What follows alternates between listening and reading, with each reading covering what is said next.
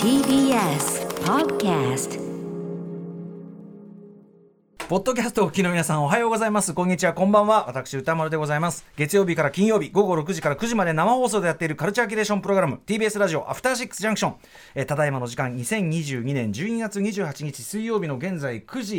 42分ということで、えー水曜日の放送終わって、まあ40分ちょっと経ってるわけですけども、今夜の特集、今年の映画、今年というかこう2020年ですね、2022年の、えー映画の総決算、ライムスターダブルのシネマランキング2022ということで、えー久々に延長戦の放課後ポッドキャストをやっていきたいと思います。ということで、現在スタジオには、第6スタジオね、えー私、歌丸と水曜パートナー、日々真央子アナウンサー、そして金曜から出張ってまいりました、金曜パートナー、山本隆明アナウンサー、いらっしゃいます。よいしょよよいしょーお願いします。どうもです。ねえお疲れ様でしたありがとうございます。ありがとうございまということで今日はまああの日比さんにとってはそのはいシマランキング企画っていうのはまあある意味こう初参戦だし初参戦でまあ高木にとってはね、はいあのまあ、水金曜から水曜にお邪魔ということで、それぞれね、まあ、クロスしてこうやってる感じですけどそうですねねえ今一応その本放送3時間終わりましたこうしかもさ普段の3時間と比べても普段の金曜日だと僕が映画表をリアルタイムでやって、でそれをそのランキング組み入れたりとかあとライブコーナーはライブコーナーであっ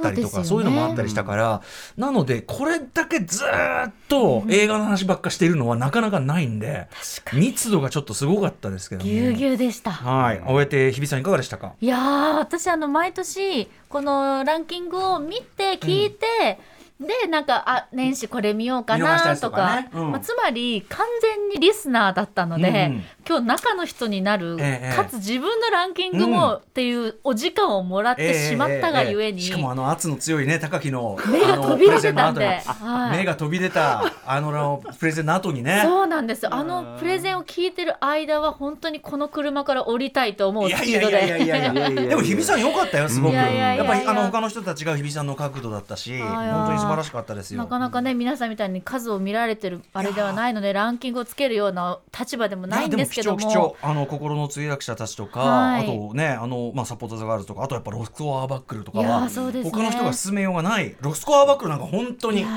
超ー貴重な話だったから。まあ数は少なくても現場力といったところいやでーちょっとランキングをそれ多くもつけさせてもらって美さんお楽しかった忙しい中でもさちゃんとこう行く時はフットワーク軽く行くもんね無理そくこもりやっぱね ねじそ込こはんで本当にでも生きてるそのそれが生きてるこうプレゼンだったとい思やいいやまあすしりがとうございますそして高木はやっぱりもうね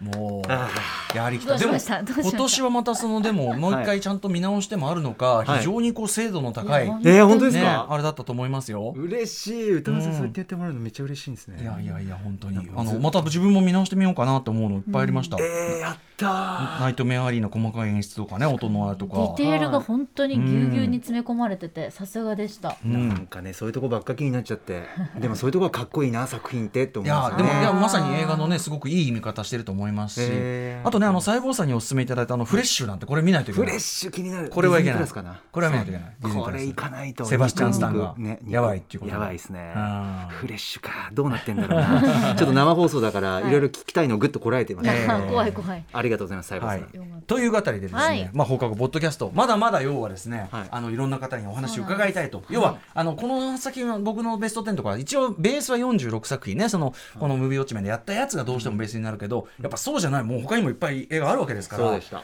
はい、取りこぼしてるやつのお話なんかも伺いたいしあとまあねあのメンバー各人あのスタッフの皆さんのあれも聞きたい例えば、えーライムスターマネージャー幼いさん、はい幼いさんのに、まあ、日本映画本当に非常に彼女は見てますから、はいこれもあったりしますんでね。幼い表早いですしね毎度うん毎度第一早い幼いチェックがあればこそとなったりしますから。早いんですよはいさあということで早速ですが、はいえー最初のこのポッドキャストゲストをお迎えしたい第1部あちょっと一応言っといた方がいいのかな先に予告した方がいいのかな第1部は、えー放送構成作家、放送作家、高橋洋二さん、そして人気ブロガー、三角締めさん、えーこれ第1部お話を伺います。えーそしてだ 第2部は、えーもう一回入れ替わりでですね、はいえーまあ、本編の方にも出ていただきました、スタイリスト、伊賀に伊賀大輔さんと、えー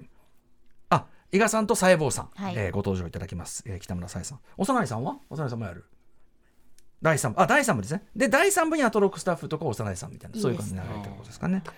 これ第2部は伊賀さんと、じゃあ、細胞さん、また改めてお話をなんか伺う。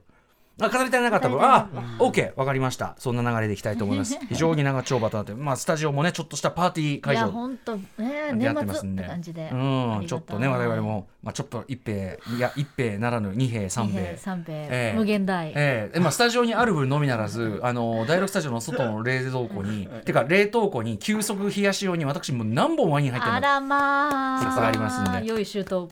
用意周到そして皆さんからもお土産いただいてあますのりがでとうござそういいうますのをちょいちょい入れながら美、味しいいただいておりえまーす本当にね、えーのんびりと行かせていただきたいという12月28日9時47分となっておりますそれではえー第1部ゲストをお迎えしましょういいですかねお呼びしてよろしいでしょうか、えー放送作家高橋洋二さんと人気ブロガー三角締めさんにお話を伺いたいと思いますお二人じゃあお部屋にお招きしましょうはいいらっしゃいませ。はい、おじさん入ってまいりました。そして巨漢でございます。えー、三角締めさんです。三角締めさん、本日もマスク。セブンですね。セブン。55周年ということで。ね。はい。いいですよ。全然ごゆっくり、ごゆっくりどうぞ、ごゆっくり。はい。あちなみにねあのスタジオには引き続きね、えー、覆面覆面さんによる、えームービーウォッチメンの工場のね、えー、書これ非常に立派に書いていただいてますそしてああコミカミさんに作っていただいた各映画のプレートこちらを見ながら雰囲気を盛り上げていきたいと思います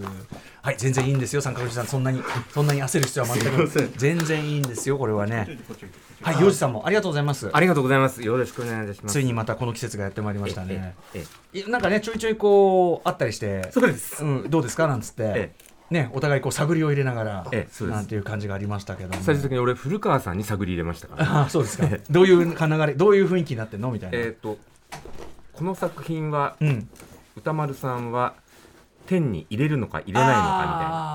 あご覧になってるのかどうかみたいなそもそもねはいっていうのが何本かありましてですね。洋治さんもね毎年その角度があってはっきりはいはい。で割とこうまああの人が取りこぼしてるやつとかそういうのも押していただいてますからね、ええはい、楽しあみにのしてたまたまそうなってるっていうことが多いでございますけども、はい、そして三角締めさんはね、三角締めさんちょっとついてる。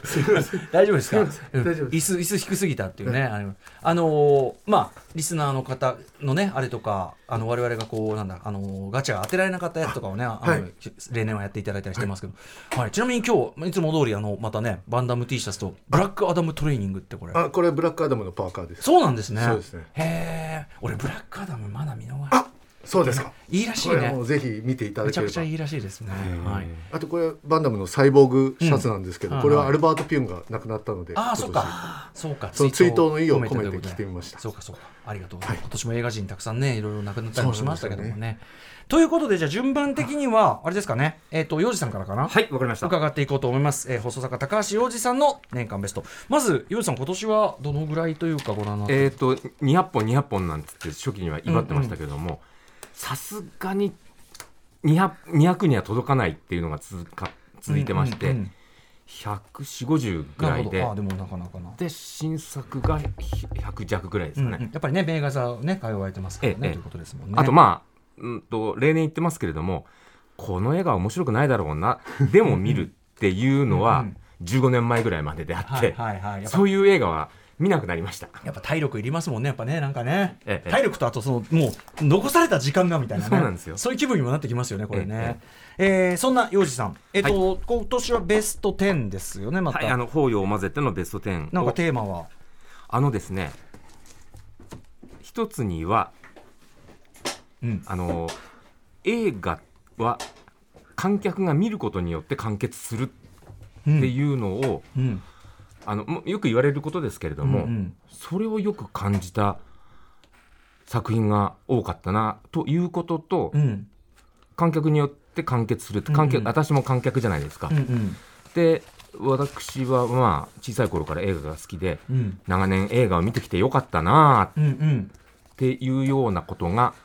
割とこうへー天を選ぶしみじみとにあたってしみじみへーそういや感じだなって感じですうね。んうん、映画は観客が見ることで完結するだからそのなんかその観客側の反応というか何かそういうそう構です造込みでそ成り立ってんなみたいなものうよくあのそういうことをおっしゃる監督さんとかうんうんいらっしゃいますけども、はいえーっと実感した、あえて、あのーうんこの主人公はこれからこうなっていくんですよみたいなことは、うんお客さんにお任せしますだとあかーこのシーンのこういう、えー描写はどうお感じになったのかはお客さんでお一人、うんうんお一人お感じになってくださいっていうようなはいことあるじゃないですか、うんそれか、あのなんつうのかな観客が映画を保管して完成するみたいな、うんうんうんうんそれが一番強いかな、へえそれもまあ昔からあるっちゃあることなんですけども、ちょっとどのあたりなのか、はいじゃあベスト10、えー、発表をお願いいたしまじすゃあまあどういうあれでもう最初に言っちゃいますえっと10位からうんカウントダウンでうん一気に10本申し上げます、はいいきますよはい10位「新ウルトラマンおお」 9位キャスティングディレクターハリウッドの顔を変えた女性はいはいはいはいはい8位シャドウ・イン・クラウドうんうんうん7位ラムああそれあったな6位二十歳のソウルはいはい5位ドント・ウォーリー・ダーリンああ来ましたねはいオリビア・ワイルド4位土を食らう12ヶ月あああれか3位トップガン・マーベリックうん2位マッド・ゴッドあ来ましたはいで1位ケイコ目を澄ませてああね公開されたばかりですけど、はい三宅翔監督でござはいます、さあじゃあはいあリストがあるんですねはいありがとうございますではですいませんあはりがとうございます。はい一つずつじゃあ解説をでそのさっき言ったその観客が保管することによってっていうはいことっていうのは、うんもうシン・ウルトラマンが一番びったしくるなって思ったんですよね。うんうんえっとウルトラマンってうんうん僕割とファーストランの時にうん見られている子供だったんですけどあも、リアルタイムというかええ、でそれで、こんな怪獣映画なんてっつってバカにする友達もいたりとかして、うんうんうんいやいやいやいやっつって、うんだってウルトラマンの背中にチャックがあるじゃないかとかってうんいううん子供が、うんうん子供っていうか友達がいたいら、たんだいやへーあれはすんごいチャックにそっく りな宇宙人にうんなくてはならない形状のものなんだみたいなことを ええええよく言ったじゃないですか我々、うんうんそういったことを、うんうんあのー庵野監督も僕同い年なんですけれども、え絶対にあの体験なさっているなっていうようなえうん作りだったような気がするんですよほうほうだからそそういう見る方がファンが保管してうんうんより楽しくなるっていうようなうんうん作りがベースになってたようなへー気がいたしますシン・ウルトラマン、うんうんあとなんか シン・ウルトラマン今日の放送の中でええ死の字も出なかったのはなんでなんでしょうねあーまあそんなにでも結あの構でもあの す嫌いな言葉ですとか好きな言葉ですとかそこの引用はありました メフィラス星人の引用はたっぷりさせていただきましたあそうですだねからそういう意味ではシネマ流行語なんだよねシネマ流行語部そうそうそう門は新ウルトラマンかもしれない本当はねねうんでそういう、あのー枠がなくても割と2022年を代表する映画っちゃ代表する映画確かに話題にねええしましたしねそうですうんで、えっとだから庵野さんが繰り出すいろんなデザインとかうん音であとあるとかそういうのが、全部なんか嬉しいな腑に落ちるなみたいなへ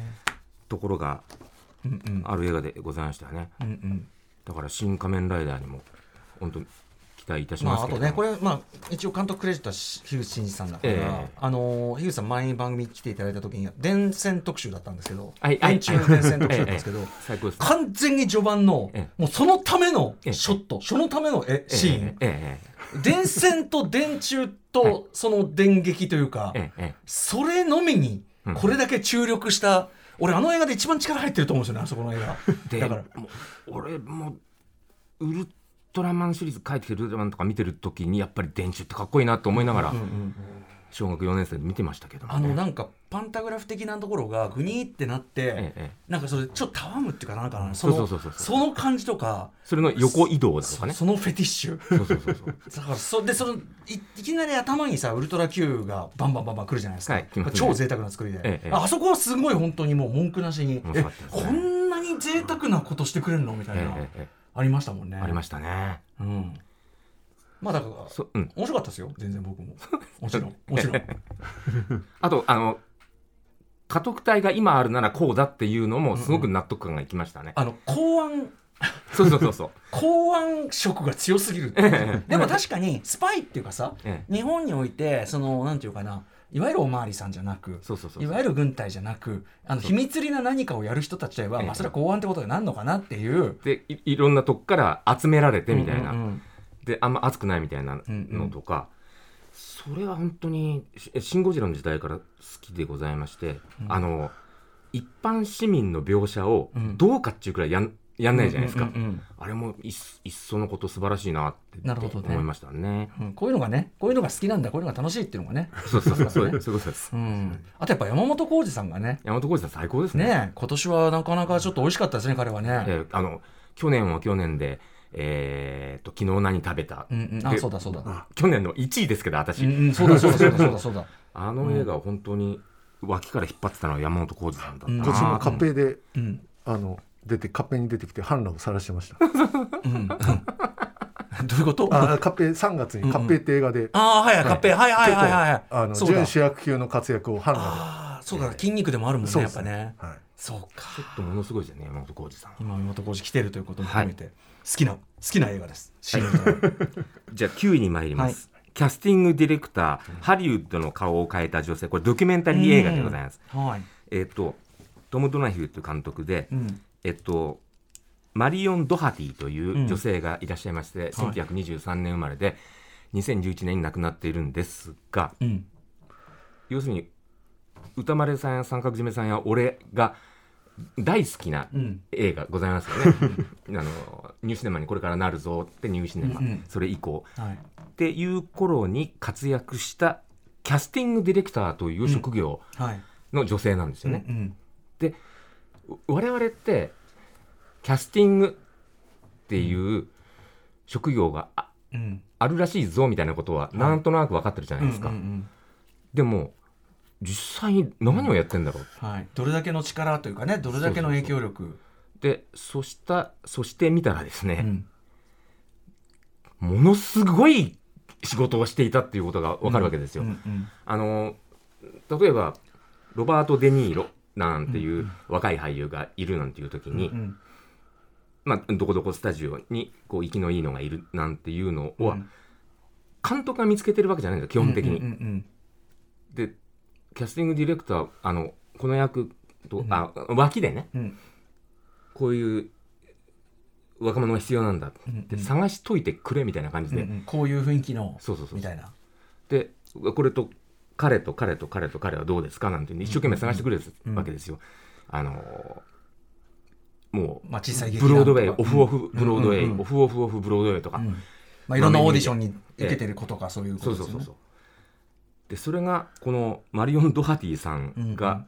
あこの人はいいっつった人がうんまあことごとく。へ全員大スターになってるんですよねえ。つまりそれはそのえっ、となんていうんですかね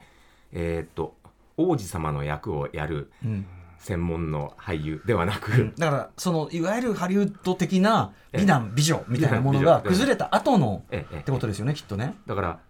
えっと、キャスティングディレクターマリオン・ドハティさんが活躍する前っていうのは、うん王様だったらこの人、うんうん王子様だったらこの人、うんうんまさにタイプキャスト。 そのタイプキャストうんが普通だったんですってね、うんうんうんうんでそれをあの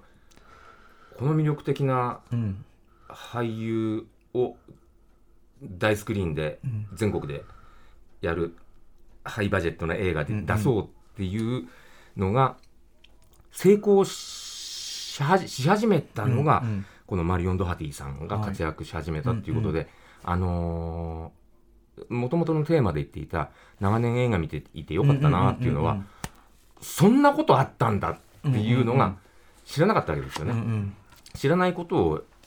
今までのこう自分なりの映画史がある意味こうぐっと書き換わるっていう書き換わかりましたね。あそれって全部この人のこれだったかみたいな、ええええうんえ先ほどデニーロとおっしゃいましたけど他にどんな感じの人たち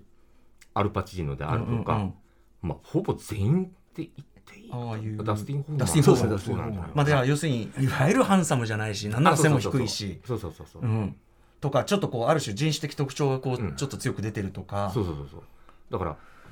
考えてみたらあの時代でいわゆるハンサムねでも芝居もうまいわねって言ってるのは、ウォーレン・ビューティーぐらいじゃないないかなっていうんうんう気がして大概の人がはいあキャスティングディレクターの眼鏡にかなって、うんで監督にもあこの役者はいいなっていうことで,、んでもう何十年にもわたりスターになっているっていう、ハリハリウッドのじ常識、僕の知らなかった常識を教えてくれた映画で、で、えーっと今年やっぱりドキュメンタリー映画面白いのが多くてですね、うんは多分来年も再来年も面白いドキュメンタリー映画多いと思いますけれども、んえーっと伊賀さんばりに言いますと「クリーチャーズ・デザイナーズ」という映画がありまして、あのそれもし知っていたけど知らなかった部分があるみたいなことで教えてくれてあのもうキャスティングディレクターとあ合わせ技で、そのねクリーチャーズ・デザイザンズはあれああいうこういわゆるこう実もののあの要するに特殊効果っていうかももののあれですかねええあのあのハウリングであるとかパペットととかええあの特殊メイクと言われた、ええ、ああいうもだだからのを、あのーまあ、優勢からの物体 X でもう一番大爆発した、はい、ロブ・ウォッティンとかリック・ベイカーとか、そういう。ピリティペットうとんか、うんってうんいう世界をきちんと描いてくれたということも合わせ技でやっぱりその、とか知ってるつもりなねそうそうそうそう映そう画賞ねえうんうんいや特にキャスティングディレクターとかは、ええ本当になんていうかお教わんなきゃ絶対わかんないっていうえ、かわかんないよね。とあと日本のねシステムとまた絶対違うでしょうからね、ええええええあのアメリカ特有のうんうんエージェントシステムというのかな、ねあとキャスティングディレクターのディレクターって名乗るなって監督連盟が言ったっていう話もあって、あれれれれれ。なるほどね向こうはそういうあうるさいですからね組合が ねうるそされぞいですからねれそれぞれの職分でん奪ってくんなみたいなね、だからキャスキャスティングって表記されるわけですうんよ、うん特に今まではうんでそれをキャスティングディレクターっていうタイトルにしてることに、もうとてもなんていうのかね心意気が現れてるんですよ要はそこまでの仕事してんだぞとそうそうそうそうディレクターなんだぞってことですね、はいはいはいはいすいません、あの、プシュッとした音がしますけど、すいません、失礼します。はい。さ はあ、いということで、えー9位がキャスティングディレクター、ハリウッドの顔を変えた女性でした。はいそして8位、シャドウインクラウド。はいこれ、あの、えーと村山明さんもね、押してましたし、私も大好きですけども。ええ、あのーあのね三角締めさんとさっき話を立ち話したんですけれども、今年っていわゆる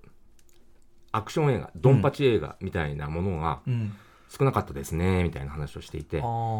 の1月ぐらいにうん。マークスマンでしたっけ か、うんうん、あのーあの人ねリアリリアムニーソンのリアム・ニーソンの、えっと、暴力を比較的 比較的振るう方の、あのークライマッチョみたいなそうそうそうクライマッチョの暴力振るうやつみたいな、うんでクライマッチョみたい でメキシコ人うのんそこうこそうとこのか出てくる、す筋立てのベースが同じなのよ。といという具合にあのーつまりそのあのーボーダーラインみたいな、うんはい、ガンアクションうんのうん一番かっこいい新しいやつを見せますよみたいな、あーアクション映画がねえなってい確かう中にひょっとしたらコロナも関係あるのかもしれないですねあんのかもしれないですねそういう接触系アクションが取りづらい時期みたいなのがあったのかも、えー、とこの「シャドウ・イン・クラウド」っていうのは、うんアクション映画戦争映画なんですけれども、うんあの航空機のパイロット、女性パイロットが主人公のうんクロエ・グレス・モレッツが演じてるんですけども、はい、まあ、ちょっとなんていうんですかねあの正統派アクションではなくて、うんうんあの密室うん航空アクションみたいなところがあって、前半がねぐーっと高密室で、ええはいでしかも相手っていうのが日本軍なんですけども、うん日本軍よりもうん厄介なグレムリンっていうのと戦うという、空のいたずらっこと言いましょうか、ええはい、でそれであかなりあの密室のアクションみたいな、えこんな描写あるんだみたいうんうなんのもありつつ、えークライマックス的にははい割とす、あのかなり正統的な、すんあのーもうううがっつりうんしたうんアクションだなーっつってでそれがこのロザンヌ・リャンという監督なんですけども、多分女性だと思うんですけども、この人面白いですよ、うん面白いですねこの人ね、うんあの前に撮った短編とかもすごい面白いんですよ、みたいですね。うん、でだかそられで才能あると思うこの映画もそんな長くあの80分、はい90分ぐらいでそうですねねええ多分スーパー低予算だしねそそうでしょ多うね分クライマックスのグレムリンとの格闘シーンにほぼお金をかけてるんだと思と うと思います、うんあそこであのああお金かけてるなあの格闘すごいいいですよねかっこいいとにかくアングルとかあのそう避けてガーフドッしてクフックをこっちで避そうそうけそうてそうくらってそうそうあのかねいいんだよね気持ちいいんだよねすげえなって思って、んだから、うん、今年のアクション映画では「シャドウ・イン・ザ・シャドウ・イン・クラウド」で決まりって感じでしたね、あのあっと驚くあっと驚くとこもありますもんええねええそのめちゃくちゃやっていうダイハード2以来ですよめちゃくちゃえっやと「ってダイ・ハード2」かあれは、んえっ、と3じゃないかなあんピョーあンっのてピョーうんうんンうんうんあピョーンは2でしたっけピョーンは2ですねはい3でもピョンなかったっけ まああるかもしれないけど、うん、ピョーンっつってね、そうそうそう。で、そ、そこで、ヤオラ、あの ヤオラデジロック、なんか、なんなんかわかんないけど、急に音楽の時代感が変わって、そうそうそうそうでも映画全体がすごい熱量が上がって、なんか、うわーってなるのはね。だから、そういうのが、あの、えっ、と、ん女性監督だからこそできたのかなみたいな感じも、今のは、なんか問題がある発言ですかね。いやいや、そんな ことない、そんなことない。ですよね。あの、そもそもこれ作るときにあのジョン・ランディスの息子の最初はいはい脚本で、そいつが本当とんでもないあのなんていうかな性暴力野郎でええセクハラ野郎ででまあいろいろ大変だったんだけどただあーこのロザン・レアンさん自身のやっぱ才能がすごい僕だから MCU がよく引っ張ってくじゃないですかいろんな監督この人アクションもできるんだから絶対向いてるよって思ってて MCU 次引っ張るのこの人だよって思ってるぐらいなんですけど、うんこロザのンレアンさん人には大注目ですね。うんうんはい、じゃそあ、して進めラムます、これ見逃してるんですよ。えーバルディミール・ヨハンソン監督作品で、えーある子供のいない、えーあれアイスランドでしたっけか、うんえっと北欧の、うんあのうーんご夫婦がいらっしゃる子供のいないご夫婦、はい、ノーミラパスと、えうん、あのでで羊飼いをなさって、うん羊を飼ってらっしゃると、うんである時羊が、えー赤ちゃんを産むんですけれども、さあその赤ちゃんがっていう話なんですけどもね、なんかそれだけの話なんですけどうなんか予告とか見るだに気味悪いなっていう、でそれがえっとね、これはうん、なんていうのかなみ見た後にそんなに映画好きじゃないうん女性ねうん知り合いのにやたらめたら勧めましたね我々夫へ婦はえなんで可愛いからね あそのこあの羊と いうか子供というかあれそうがそうへそうで話もとても示唆に富んでいて、えうんで、えー僕が冒頭に申し上げたうん観客がどう見るかで完結するうのんうん一つの典型の、うんうんさあこの赤ちゃんはうんなぜ生まれてきたのでしょうとか、うんうんうんあそこはだからこっちの想像の、そうですそうです範疇というかででそれを決めつけてないんですよあんまりね、うんうんそういうのを決めつけるのっていあの一番困っちゃいますからうんね、うんその辺があのとっても2022年のうんあの空気だなっうんうんて思いましたね、えー、とでビジュアルがうんまあなんていうんですかね、すごいまあでもアート映画的な雰囲気だけど、ええでも、うんなんていうのかな、性格描写みたいなのもすごく面白くって、えーっと主人公の兄弟ご兄弟っていうのが出てくるんですけどもでその人が、あの80年代のロックが大好きっていうのがあって、うん、それが何の伏線にも何にもなってなないんかさ、すごい性質なさそ、う性質な、そなうんかね、です田よ舎の方北欧の田舎のね、って感じするから、こう、性質な感じかと思ったら、結構そういう俗っぽいのを聞いてるみた 俗いっな。ぽいのもあってあそうなんだろうなっていう、うんうんそこがリアリティがうんうんありましてですね、うんうんうん、ノーミラパスはやっぱりいいですし、可愛いんだ、あれ。可愛いですえあ、すごい坂島さん。可愛いですあ、そう。あのだからぬいぐるみ宣伝で使ってたんですけどあれ売り出せば結構買いますよねうん、でへでーこの映画本当に上映結構長かったですよね、う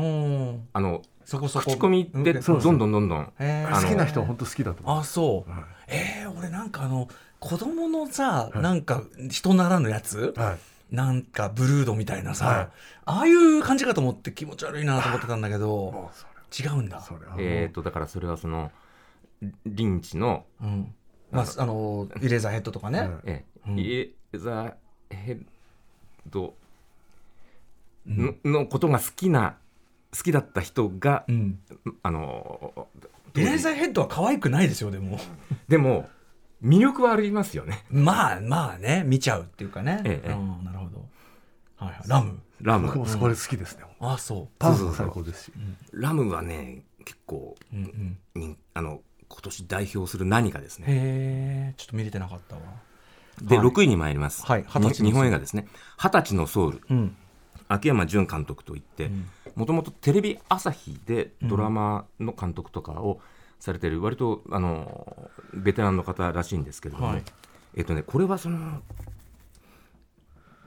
実はこの10本の中ではうん異色のとてもとても真面目なまともな映画なんですうよ。んうんあの実話でございまして、うんえっと千葉県の一律船橋中学あ市立船橋高校という高校野球も強いですし、んブラスバンドもなかなか優秀と、うんでブラスバンド部の男の子うんが主人公ででその男の子が、えー一船のためのうん応援応援曲応援曲、うんうんインストですよね、はいを作曲して吹奏楽用のやつ吹奏楽用の、っていうことなんですけれどもその学校の描写であるとか、うん水部のあのブラスバンド部のうん様子、うんあるいはその町の人々、先生みたいな描写がとてもとても真面目で、うんあのいい意味でですうよ、んあので僕はまたあの野球が好きですしあとブラスバンドもうんが,、が大好きなんですよね。おおそうなんだ、うんええ、なのであだから何年か前もえーっとなんだっけアルプススタンドうんアブさん走る方の、みみたいなのももう無条件に大好きっていうことで言うとこれはその割とは、ハードめと言いますかうん実話でございますからうんうね、んでまあちょっと途中ねお病気の話とか、難病ものでもありますすしうんで二十歳のその二十歳っていうのはそのす吹奏楽部のうん男性が二十歳の時にうん書いた曲だあら違うわえっ、と、うん在学中に書いたのかなうんうんまあそれにしても二十歳っていうのが一つのうん区切りになっているっていうのいうのとでえっ、と例えば僕はその去年か一昨年ですかあの登る小寺さんであるとか、うんやっぱりこ高校生ものうんうんを真面目に撮っているうんうん映画に弱いっていうのがあって、えそれはあの年がうん何年にもなろうが、うんうん毎年そういうのの優秀な作品が好きですよっていうことですね。まあ定期的にね作られてるものでもありますしねはい、で、うんそういうのが上手くなってきてるな日本映画はってああそういう感じがいたしいいたしますね。二十歳のソウルはいそして、はい、5位「ドント・オリー・ダーリ俺ンこれもオリビア・ワイルド、」オリビア・ガルね監督の、あのー見逃してるんですよねあ本当に、うんうんへえじゃあ面白いな。うんえー、っとねじゃあどう説明しようかな。うんまあ、映画始まりますよ。ええあのフローレンス・ピューとーそうそうそうハリー・スタイルがそそうそうそうれがまあ夫婦なんですよねそうです。で、えー時代は1950年代風なのかな、映画もそのしもうかなり初期の白黒のテレビうんが今にあって、うんでそれで当時のあの音楽がもうアメリカングラフィティバレにガンガンかかるんですよ、うんあなるほのここでステロイドかかってるんですよではなく、うんうん劇伴としてえ当時のもうもう有名な曲がガンガンかかるんですけども、ーはいその始め方を見てあこの映画はちょっとただもんじゃないなって思って見てますとうん私の予想通りに進んででったんですよね。ほうほうというわけであのあ俺も長年映画見ててよかったなって、あつまりあの映画にも似てるし、うんうんうんあの映画にも似てる、はいはいそれをこのオリビエ・ワイルド監督ははいまた新しいことをなんやかったぞ話の概要だけ見るとなんかステップフォードワイフとかままずそれを思いました。ねえかなって思うけどええうんえ、このこの先は言わない方がいいんじゃあなあい嫌かな方がいいですねもちろえんえもちろんはいうん、ステップフォードじゃねえのっつったらそれ以上さらにそれ以上になっおーてへええええええであのー一人すげえうめえ男の役者がいるーなうーっんて思ったら、あのオリビア・ワイルドさんの彼氏さんなんあのパートナーなんですってまあね、ハリー・スタイルズえもうスーパースターですですよねハリー・スタイルあズあのミュージシャンとしてもスーパースターです歌手としねても俺も不勉強で全く知ら なちかなみったんでにすけオリどバー・もワイルドさんは前付き合ってたのはジェイソン・サイダキスってあのテトラソルですテトラソルです付き合ってたから奥さんあのパートナーで離婚してうんうんうんでハリー・スタイルズでこの撮影中に熱愛ってことになったみたいですあ撮影中なんだらしいですだとしたらあの演演出あつまり静かなところもあるし、ん割とパッションをん出さざるを得ないっていうところもあるんですけど、いまあうまいですねうんうんうんそう今年一番うまいとだからハリー・スタイルズとかそのミュージシャン出身とはかいはいはいはいはい音楽家としてもまあ人気者で、えで俳優としてもつったら北村匠海君とか、うんそうだよねそういうねそういうのがもうめ珍しくないですね、ことかもね、ええうんそんなことで言うと我々が若い頃見てきた証券でまああるジとュか、リーだもんねジュリーだっそうてそうそうそれもそうです泉谷しげるだって確かに確かに、だから、うん、ミュージシャンは勘がいいっていうのはあるかもしれないけど、ええええうん、大したもんだなと思いましたね。どんどんダーリンは、えっと、なんていうのかな。面白いお話が好きな人うんも、めちゃくちゃ面白いと思い ます。オリビア・ワイルドはねそのブックスマートで本当鮮烈な監督デビューを出して、で、オリビア・ファイルド自身も出てますしね。うんうんうんうんで、また面白いんですよね。はい、ちょっとそうそうそうこれはねちょうどねあのガチャも当たんなかったし忙しい時期でちょっとねどうしても見れなかったですよね。あはい、まあ追って必ず見ますねこれはもちろん、はい、はい。そして第4位第4位。 「土を食らう12ヶ月」はい。えー沢田研二さん主演のうん中江裕二監督の、えーっと、つまりこれはその、あの、あれなんですか、小小説、あの、えーっと、ん小説しょえーえっと、のエッセイの映画化なんですけれども、あのー小説家なんだけれども、んもう田舎に隠居して自分で野菜を作って、うっんていうことをやっている、あのー主人公なんですけそれれどもがジュリーなんですかでそれがジュリーなんですけれども、ジュリーの、なんていうのかな誰もできないん老人になっている感じっていうんですかねうんうんでやっぱりジュリーなんですよね、うんうんあの声もいいですし、うんでそれででつ土っていうものもちゃんと描写できてますし、んあのーこれは、えー、と何かでメイキングを読んだんですけれども、あのーお料理をなさるわけですよ、ジュリー・エンゼル小説家が。ほ本当にじお料理してるんです、んあの皮を剥くとこ、あ土を落として水にさらして皮を剥いてみたいなところをかなりの長回しでうん撮ってたりすることが、うんえーっともうんジュリーも澤田さんもほ本当に丁寧に演じてらして、でそれでなんていうんですかね、えーっとこれ中井裕二監督はもう中堅かベテランかの監督ですけれども、のあのし生涯1位のやつを取ったんじゃないのかな、パーソナルベストなんじゃないかなっていう。淡淡々とした話なんですかじゃあそういうこうえー、とね、いろんなことが起きます。んえー沢田研二さん演ずる人の母親っていうのが出てきたりとか、んで、えー、とパートナーっていうのも出てきますしで近所の人っていうのも出てきますしでそのここういう、えーあももちろんカメラもものすごいですしなかなかないぞっていうふうなことと、やっぱりあの今沢田研二主演で、んよくこんながっつりと撮ったなみたいなところもありますね。うんなので、えっと、これは、山田裕貴さんのやつもありましたけどねありましたけどもね、あれも本当好きでしたけれどねも、うん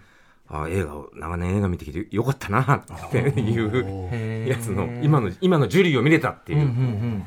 えー土を食らう12ヶで月、うんだけでここまで来ますね。うんうんはいはい。はいで、3位、トップガンマーヴェリック。本当にみんな大好きあのね、トップガンンマーヴェリック、どこに置くかっていうのが、あのー、みんな、私はここです、私はここですっていう感じで、面白いなと思ってるんですが、えー、とここでうん今日の本放送で皆さんがおっしゃったことは、皆さんその通りだと僕も同じ意見なんですけども、僕なりのちちょっと違うことを言うと、うんうん長年映画見てきてよかったなぁを当てはめますと「えトップガン」あったじゃないですか、うんは87年六 6, 年ですか。んでまあ当時、えんなんだかまぶしちゃったまあはい若手放送作家の私は見まして、えトム・クルーズ今度こんなの撮ったんだって、んへえって思ったんですえよでそこから何年も何年も経ちまして、ん何年も何年も経って、ん俺が 若い頃見てへえって思った映画の続編が、うんうんこんなすごいことになってるんだっていまあうもちろんそうですよ皆さんあの強く言っときたいけど一作目そんな僕好きじゃないですから別に全然、うんあの MA1 でしたっけか、うんはい流行ったりなんかしまあましたけど、フライトジャケット的なのがね全体に流行ってそういうのは別に映画好きなやつあんなん着てませんでしたよね、うんあのなんていうの女の子と遊ぶのが好きなまあ僕えは AD とかなん僕かはそういうの僕はが MN は着てましたけど、あの、その、トップガンブームで着てたわけじゃない。あそうそうそういそうう感じありますけど、そう MN は確かに流行りましたけど、よくね、そ MN1、その人のね本当に同情しますよ、 MA1 ブームは確かにあったんですよ。なんだけど、それをなんか今の後付けで、トップガンが流行ったから MA1 が流行ったってみんな説明してんだけど、はい俺の肌感だと違うんだ、それは。だから、なんか、腹立たしい。もっとハイファッション的な感じで MA1 流行ってたこともあるので、全然。そうそうそうそうそうそうなのでね。それってあれですよねちょ脱線しますけれども、うんダウンジャケットってバック・トゥ・ザ・フューチャーが流行らせたんじゃないんです全然ちげえよだバカじゃねえの今今時っていう感じだったんですよね、ばっかじゃないの。ねえ、80年代の典型的な格好だから、あの格好をして救命胴衣なのっていうギャグになるわけで、そうそうそうあれが斬新な格好だったら何の意味もないわ けで。うんあとね、アウトドアブームっていつから始まってるか分かってんのみたいなね、そうそうそうそう何言ってんのって感じですけどね。だからそこなんですよ歌丸さんだったら分かると思ったんですけども、盆作とは言いませんけれども、うんうんまあその、映画好きがベスト10に入れるような映画じゃそうですなねい、その後後にリドリー・スコットじゃ後だとトニー・スコットトニースコのットトだニー・スコットが結構そのシネフィルたちがそうそうそうそう言うようになりうん蓮見さんとかを ね批判しましたそこからちょっと風向きが変わったとこはあるが、ええ少なくとも当時はもうそういう、うんもうあの扱いじゃないですでそういう映画の続編で監督もお亡くなりになったからその意思を継ぐ監督がお作りになってまあ、ん陣頭指揮取ってるのはもちろんトム・クルーズさんなんでしょうけども、で今トム・クルーズがあの世界一のスターでいるっていううんことのうん奇跡的なことみたいなはい喜びがうん全ての画面に応一されてましたね、この絵は。うんうんうんなんかトム・クルーズ自身にとってもなんかそのただの主演じゃなくてその前の「トップガン」その時にすでにプロデュース業とかにすごい興味あっえてえでなんかもうとにかくありとあらゆることを裏側で学びまくってたらしいんですよらしいですね。そうだからまあ彼にとってもなんか原点っていうかな本当にそそうなんのですよね映画人としてのええあれがみたいなほいであのーまたスパイアクションの続編が来るわけでしょ、 スパイアクションの、すげえなーってすげえなですよねうん、あだから 「トップガンマーヴェリック」ってまあ見に行きまして、ん IMAX で見てうん面白いとか面白くないとかじゃなくて、うんすごいっていうしかなかったですね、うんうんそうね全俳優も含め、うんうんいやすごいですよねうんあとあちゃんと話練ってあるんだっていう 驚きあのだしその例えばさドッグファイトシーンが、ええあすげえ見やすみたいなそうそうそうそうあの一作目のトップがめっちゃ見づらいのよでしで見づらいっていうかそのさっき言ってトニー・スコットは完全に撮影には失敗してて、編集チームが必死であのマスクしてるから分かんねえだろうっていうんでせ説明台詞とかガンガン使えたりして、でなんとか、ええええこう一応何が起こってからはあの物語上はあるようになってたけど、今今回みたいにもう位置関係とか、そのっげえそういうのわかりやすかった全てがもう頭に入ったでもリアルみたいな。ええええあんなのありえないでし ょ。本当ですよねうん、でそれで、えー、とキャスティングディレクターのところにも言いましたけれども、映画の裏方すごすごいドキュメンタリーっていうことで言うと、あの効果音のうんうん。作るはいはい。人の、えー、とドキュメンタリー映画も2年前かな3年前かな、うんうんあったんですけどはいも、はい見たかもその時に「トップガンの」うんあのー戦闘機のうん。は排気音っていうんですか、あれは、うんまあ、音ですよね、うんあれって、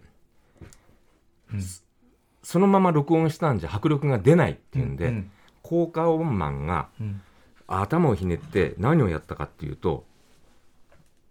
虎の鳴き声を混ぜたんですってあそうするーと、うんうんあすごいっていうふうになるっていうことをも思い出したぐらい、うんうんやっぱ「トップガン」にいろんなそうね。ものがいろんな映画史が確かに。まあもちろんねそのトム・クルーズのキャリアを重ねて見る人もいっぱいいてえええええあの時代遅れかもしれんがえそうそうそうそうねだが今日ではないってね、 うん、あったあったそうねでも本当にそれが普通に今それは普通に若い観客が面白い面白いって言ってんだからそう そうそうすげえことっすよね、だから若い観客が「トップガン」の一作目をこうなんていうんですかね、えー、と昭和の名作の一本っって違う思ってても 思っててもいいんじゃないのああまあねまあねただただその「トップガン」まあこの2作目ができたことで1作目も底上げされたのは間違いない間違いないですよね。僕よくでもそのあの言ってるのは「トップガン」1作目見る必要ないよと、そのこの作品を通して振り返る1作目の方がいいからええプリクリうんその美美化された思い出としていいから、それでいいっていう、うんなんか分かるように作ってあるからさっていうね、ジェニファー・コネリーとか出てこないからね言っとく けどねっていうねうんそうそうそう、けどね。うんいやーよかった だから僕は3位でしたね。はいだからトップガンより上の2本っていう話なんですけどうんうもん、 2位に参りますよ。マッドゴッド。これは、あねの、アトロクのリスナーの方は、はいまあ、みんなよくわかってると思うんですけ特集どもしまも、したはいフィルティペットという、えーっと、まあ特殊効果特殊効果マンはい監督うんが、えーっと、30年前に撮ろうとして始めたけれ始どめたも、けども頓挫した、そうですねいまあ頓挫意気消沈してええやる気なくしてやめちゃってたそれをもう一回作ったという、まあ、ほぼ全面ストップモーションアニメの、はいまあ、人形アニメですうよ。んうんでまあガジェット的なものが、まあああ悪夢のうん洪水のようにはい登場するということで、うん僕はそのこういったアート系のアニメが、まあうん昔から好きなもんですから、うんうんうんえー、とフィルティペットさんのお仕事もフィルティペットの部分が特に好きだったりするわけですよ「スター・ウォーズ」にしろ。うんうんうんあのはい。まあ、ロボコップとか、えあれだけどえはい。うんロボコップにロボコップとかはあんなにストップモーションアニメアニメうんした描写しなくていいのにって多くの人が思うんでしょうけどうんも、うん僕はあの、うんえー、と ED、いいはい。あのうん戦闘用のロボットがコテンと転がってあの階段とこね。階段のとこあろのとかあのさ、あそこのさ、そう階段の下をさ、そう下のあれ、こうやってどうやどうやって、どうやって降りようかなって、うんあのくだりね、やっぱそのフィルティベットって生物感表現みたいなものがすごくすごいですよねうまいのと、メカとそのストップモーションアニメ相性がいいからそ、うなんですよなんかいいよね、あそこね。ギえええー、ギー、ギー、うんうんうん、ギーガターンっていう。で最終的に転んで足がピクピクピクって震えますよっていうなんていうのかなカートゥーン的なはいところあのあフィルティピットのストップモーションアニメもっとな長く見てえななんていうことを確思ってたんですけどもそれをまあ全編見ることができて、うんうんでしかしそういったあのロボコップ的なああいう乾いうんたうん。ルックじゃなくて、ねえぐちゃぐちゃとぐちゃぐちゃのでえっ、とね長年映画見てきてよかったなもうこれには,、まはまるんですけども、はい僕が高校2年ぐらいの時に初めて早稲田松竹で、うんフェリーニのサテリコンを見たおうおう時の衝撃、へえあと二十歳ぐらいに先ほども出た、うんあのデデビッド・リンチの、うんあうのんイレーザーヘッドとーかイレーザーヘッドを見た時のうん衝撃と気持ちよさみたいなものを、あ新作で味わうことができるんだっていう風に思ったですねあのだから映画少年だった頃を、うんうんあのうんとても心地よく思い出せる、マッドゴッド、うんちょっとだからその映画館でなんか普通じゃない世界のそうですぐちゃぐちゃドロドロとかも含めて見えち見ちゃったなとうん、しかも、えーっと途中、えーっと自動車が出てきたりするんですけれども、走行車みたいなその辺の描写なんかはストップモーションアニメなんですけども結構サンダーバードっぽい、うんうんうん正当的なサスペンスみたいなものも入っていたりなんかして、あこういうことってできるんだっていう驚きでしたね。はいでマッドゴッドが歌丸さん見てるっていうふううんうに、ん古川さんに聞いたんですよ。うんうんうんあだから特集しましたよ。もちろんもしちろんもちろんしてましたよ、んうんあの何位にするのかなとかっつって。あああのああれには当たってなかったんだねガチャガチャそうなんですよね。うんで僕あの1位にしようと思うんですけどもね、ぐらいのこと言ってはいはいでその時まで1位だったんですけはれいども、はい最近公開されたじゃあ1位稽古目を澄ませてを見たらああだダントツだこれだと思っちゃいましたね。ねえーっとこれが何がどういいかって言いますと、えーっと一つにはあこの映画は、うんあの若い女性のボクサうーんボクシングをする人が主人公で、えー、と生まれつき、えー聴覚がないと、うんえー従って、えーお話もできないというハンディキャップを持った姿勢の人ですね、荒川区生まれで荒川区で暮らしているん人が主人公で、はいっていう話だけ聞くと、うんあなんかよくある話なんじゃないのみたいなことを思うかもしれませんが、うんこの映画のん成り立ちからルックからうん編集から演出からうんちょっとものすごいレベルですねう。んうんあ歌丸さんご覧になりましたまだ見てないですああのねつまりえっ、と「キネジュンの星取り表」にも書いてありましたけども、またボクシング映画かうんっていうところだけ除けばこんな完璧な映画はないって書いてる人がいて、うんうん本当その通りだなと思って。えで例えばねそのハンディキャップを負った人が主人公の映画は暗いと思うじゃないですか。でそれが別に明るいわけじゃないんですよ。ーうんなんだけど、まあ、映画としての表現がうんめちゃくちゃ躍動感なんですうね。んうんそれは例えばあのジムがあってでそこでスパークリンスパーリングスパスパークリングじゃないスパーリングの練習をするんですけども、はいそれが、えー、と長回しで撮ってるんですけども、タンタントンタタトントントンタタトントントントンつってこれ何に似てるかっていうと、んんフレッド・アスターとジンジャー・ロジャースのタップそっくりなんですよああへえだから映画的にうんうん気持ちいい音うんうんと動きなんですうよんね、うんで歌丸さんがよく言ううんうんフレーズを言うと、うんことほどさようにうん映画的な快楽うんにあらゆる手段を使ってうんうん使われていてでそれが割とね性質な方向なんですよね、うんあの絵作りとかそういうのも、うんうんまあ、あの16ミリフィルムであえて撮ったっていううんことも有名ですし、えー、とカメラマンの方は葛城事件とかのうん名手の方なんですけども、で葛城事件といえばということで三浦友和さんが、うんそのジムの社長としてうんまあこれも完璧な芝居をしてるんですようんうね。んだからこれもななんていうのかなお客さんを突き放したような描写がないですし、うんかといってはいこういうことがあってこのくらいこの主人公は不幸になりましたっていうことも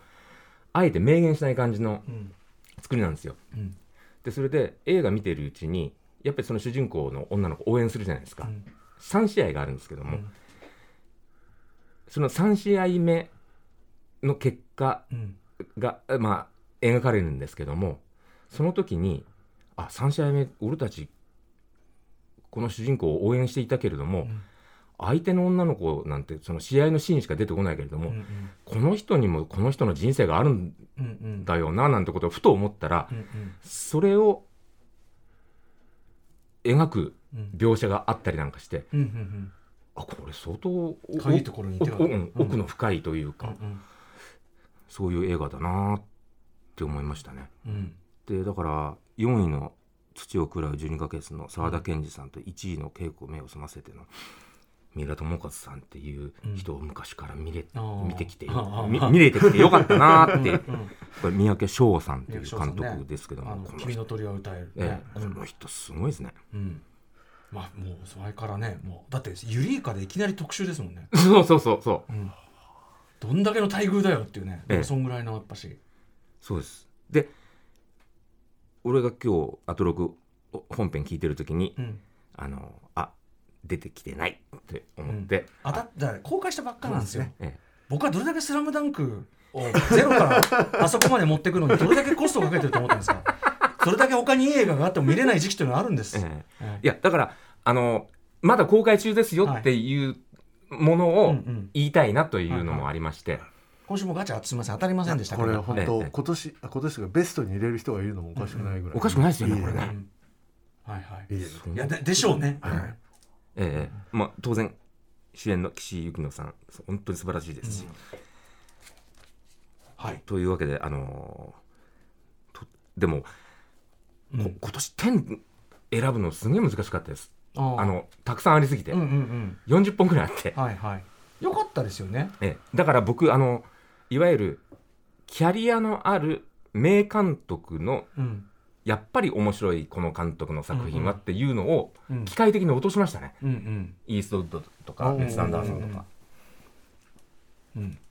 なのでなるべくこう今まで知らなかったなーっていうようなん監督およびはいあこの人が監督したらこうなるんだみたいなのがうん入りましたといううん感じでございますが、い、かがだったいやいやありがとうございますあはい料理さんさすがの角度でございますありがとうございます失礼しましたはいねえいやいや稽古目を澄ませてはそれはあの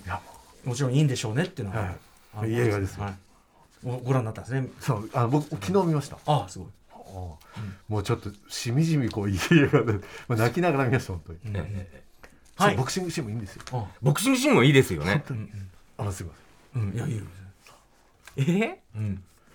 さあということであーすいませんなんかじゃあ続いて人気ブロガーすはじめさんのベスト10ですかいやえっとですね、すいませんあの三部構成で三部で構成も足早に行きますんであの今回はあの私の人生に影響を与えた前売り券の特典トップ3えあ面白いそうだあああと、えー映画もパンフも良かったトップ5おうおう面白いそして当たらなかったリスナー僕トップ5ああこれをもう足早に、はい足早にやらせていただきいや全然全思います然ゆっくりではいすいません本当なにるほどなるほどはいあの一応ですねはいあの、まあ、今回前売り特典がついてるのは多分45作品ぐらいだったんですけど、うんうんうんまあ、そのうちあの3つ、まあ、どれがいいっていうのは私の主観なのででも私の人生に影響を与えたそうですね、前売りまあ、ちょっと大げさ特で典すけどもあの要はあんまりいいとか言っても結局好みなので実際影響を与えられたものをと思って、 うんはいでですねじゃあベ第ストえっと3あ3位から言っていいですか、はいはい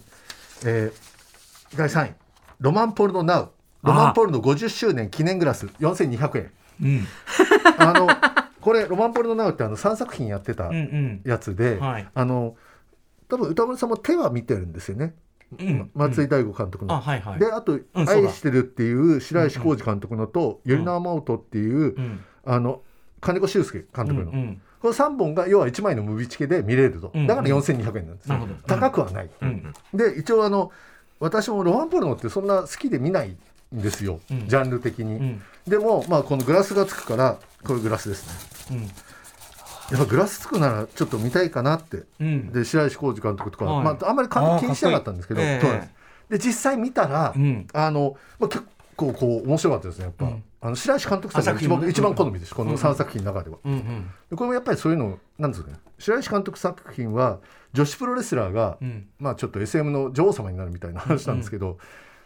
まあなんていうのモキュメンタリーというか、うんフェイクドメキュメンタリーで作ってて、うんそれがちょっとなかなかこう面白いな、まうんあ、こういうのも見慣れないなってこの前より特典がなかったら見なかったなと思って、ちょっと僕はしんみりしました。っまあでもあり一がと心ううんいやいいじゃん見えたはいうんていうだけです。特典の意味があこるれはこれはそれだけででもコップす。はその普通のビールコップみたいな感じだけどこはのい日活のロゴがめちゃくちゃかっこよくですよね決まってますねそうなんです。うんこれ映画見てこれだけもらえるんだから本当ありがたい話そうかでもすしれよ。ない面白い映画見てね、はい確かに高くない全然高くないです。はい。で、えーすみません。第2位、うん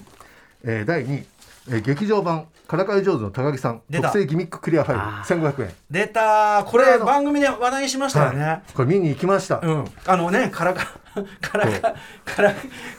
からからかうからかうなんて嫌だなって思ったんだよねそう最初はね思って思ってましたなんか本当ええみたいな。なんかすごい僕もすごいこう小中と女子にからかわれてる人生を送ってきたので、うんそれ嫌だった、うんとしたらね、うんすごい平和なんですよ。はいまず小豆島舞台なんですけど、うんうんうん本当平和なんですよ。だからね僕たちって本当に田舎っていうとすぐつけびの村とか連想しちゃうじゃないですか。そうねでもそんなことない。ガンギバルみたいなそう、みんな優しいんですよ。うんしかも中学が本当平和なんですよ。うんもうそまあちょ本当からからかいって言ってもね大さん本当優しいんですよ。うんうんでそれをこの男子が、うんあの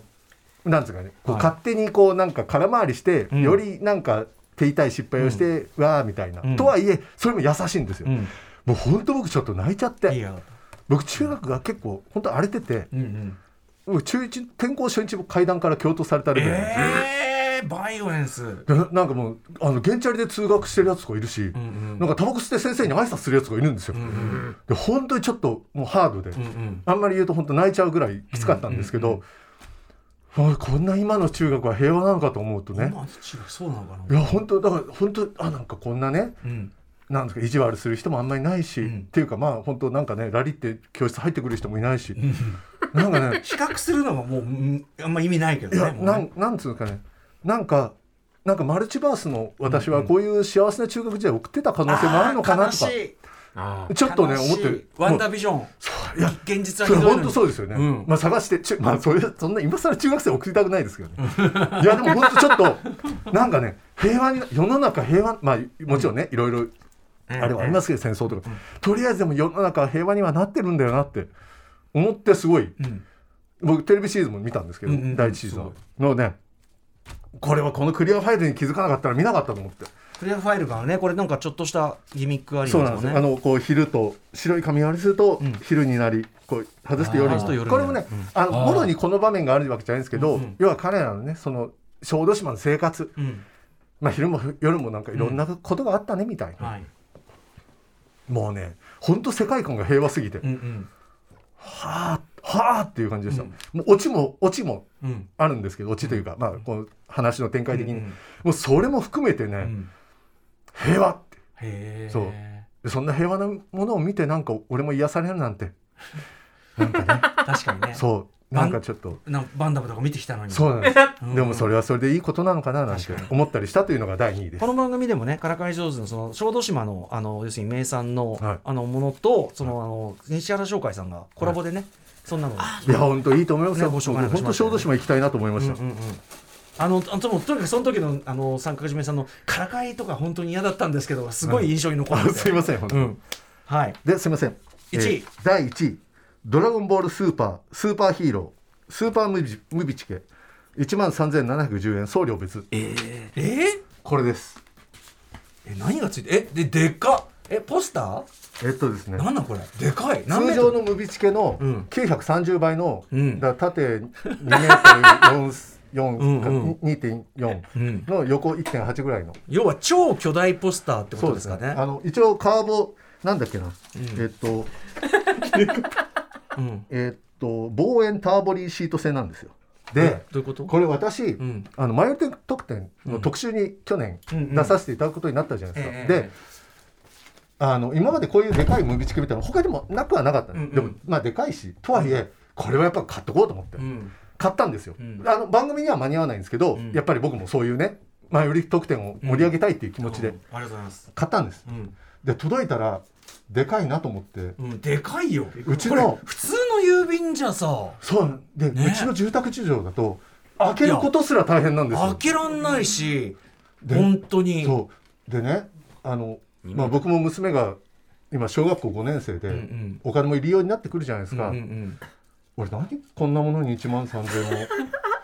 あのいや別に「ドラゴンボール」が本当好きならいいんですよ、俺だってジャンプロード・バンダムのポスターだったら全うんうん然これはいいんです、ただ俺「ドラゴンボールスーパー」はそこまで好きではないわけですよ、こんな1万3000円も払うほど、んまだフィギュアだったらいいですよ、俺も悟空のフィギュアだったらじゃあ1万3000円、うんうんこんなものですよ飾ってなんですよ家に開けるスペースすらないのこれはさけいや結構なファンでも持て余すよどう考えてもこれで俺はなんかちょっとこの番組に出たからって、んなんていうんですかね調子に乗ってた知名感いやいやそんな なこんかとは使命感でねそう、そのね、この1万3000円で、なんか家族にうまいものでもって、いや、これ反省したんですよ、僕反省、反省しました。だから今日、戒めとして今日持ってきたんでなるほどねす。この、すごいかさばるんですよ、これ。電車とか乗るのも、こうガンってぶつかったりしこて。れは相当まあ言っちゃえば迷惑そうねでもこの持ってくる、その、面倒くささもん、私が負う痛みだと思って今日持ってきた。いやいやそんな戒めなくていいけどさいやでも逆にこれ「ドラゴンボール」ファンでもどうしてんのこれいや、ドラゴンボールファンを言えって飾ってんじゃないです飾か。っ望遠だし。えあでのもさいざという時は火を、火に。うんひまあ、ひいや、火にはダメか。ひわでいやでもなんかこれそうですよ。こもれうね飾れる部屋ってかなり限られると思うけどいやでもこのままずっと家に置いとこうと思ってああ今しめ として己に本当にだから僕はこれ本当僕の人生なるほをどちょっと変えましたということではいこの33つですありがとうございますマイル得点はすいませんでした体を張っていただいてますいやいやいやそしてじゃあこれが、えっと、私の人生に影響を与えた前売り特典前売り特典一位ですベこれベはストベスト3上げてみて、はい、あげました。はい、じゃあ、すぐ、もう、ちゃっちゃとね。い、やいい普通にやってくださいベスト次はパンフも良かったそう、英語もパンフも良かった、うんトップ5ですね。うんえっと、私、えっと、今年、今見た映画が、現時点で364す本。げえなで、明日で365本に、まあ、だから1日1本ですよ。すげえな3日で3本。本当にすごい 3本3本下がって2本下がでもね、る実際、うん3本見ると2本忘れてるんですよ。だから本当ダメだと思って。いやでもさ記憶容量あるからそうなんですねあるよねのさっきあの高橋さんがこう、皆さんおっしゃってたのが僕見てるんですけど、んうんあれどんな映画だったっけって意外と思い出してくるわかるわかかるあのね要はねあの全員とは友達になれないってやつそうなんですにあの付き合える人間には限界あるそう、うんでそのうち買ったパンフが360冊すごいなほぼ買ってる違うんですこれねダブりもあるんですよえ僕13冊ダブってるんですこれ何をなんであの今ミニシアター系って売り切れちゃうから、うんうんうん見るって映画は買っとくんですよ、あで、うんうん買ったのを忘れてまた買っちゃうんですよあそれが13冊ですよーうんしかもさ最近ってパンフ高くなってないおっしゃる通明らりかに明らかに1000円設定とかすごい多いんです、ねねあの1000円1300円あの漆黒店っていう、まあ、マニア向けの、んまあ、それはそれで映画としては好きなんですけど、2000円とかうんうんあのもうねアバターなんかさまともなパンフでもなんでもねえやん1650円ですね図鑑はだいさ、そうなんですだっよてあれあれパンフって言ってもあれ翻訳本おですしくからないねあれおかしいしかもさあの「ウエストサイドストーリー」のメイキング本なんか 500, 500歩譲ってはい解説になってるけどそういうの何にもなしでさそうなんですよなんかいうパンドラのさ架そうなん空です架よ空の設定とか別にいらねえからもう俺ほんとごもっと嘘だもんだってれそうなんですよ嘘なの全部そうなんですよなんか妙に人間にや優しいし、うんもう人類人類的なもん優しいじゃないですかあいつらそうだよなんかねね、本都合のいい話あるかそうも、だよまあ別に僕はアバターは好きですよ、あ悪魔の追跡のパンフなんて150円でしたよああすごい歴史えピーター・フォンダのいや覚えーてるよく覚えてるでもねし買いょうがない買とっ思うんです、もうだって映画にほら何本も見に行く方がレアですから、まあねでたまに見に行く人があこの映画好きで、あ2000円ぐらい払っちゃおうかなっていう気持ちはね、でその読み物としていいやつもいっぱいありますそから、うね、それで要はその人たちがね、あのお金になるんだったらん頑張ってほしいという気持ちも、確かにただアバターは許さないっていう気持ちあれがはね私は本当強いにですひどい本当に話ですよ本当にいやまあすいませんでそんな中 で、まあ、結局買ったパンフレットが360冊でですね、うんかかったお金が24万7050円ですお疲れ様いやもうだからね本数は減らそうと思ってます。はい、でそんな中でそんな中でって言ってあれなんですけど、そんな中でパンフも映画もパンフも良かったそうっていうのはあの要は、まあ、パンフだけっていうのはやっぱり、つうかパンフ本当いいパンフで多もいんさですよ映画は良くなくててパンフだけいいなんてことああるの違うですだから僕がすごい好きってことです、うんうんうんうんだからだってグリーンナイトとか映画も好きだし、パンフも最高だけど、うんうんそこまで好きじゃないっていうか、んあのもちろんグリーンナイト好きなんですよただもっと映画もパンフも良かったっていうのもはっと押したいやつがあるそうです、んっていうのをまあおすすなめんしよでうか今なグリーンナイト今さななんでグリーンナイト流れ弾当たっ たの違うグリーンナイト僕好きだから ですよ僕グリーンナイトは好きだなかぜら流れ弾じゃねえパかンフもすごい好きなんですいやいやよ、うん2冊買ってるんですよ1000円おのー1000円のって1100円ですよ、うんあのあのあれがつくと1100円みたいな、はいはいはいでクリスマス仕様まで出してて、うんうん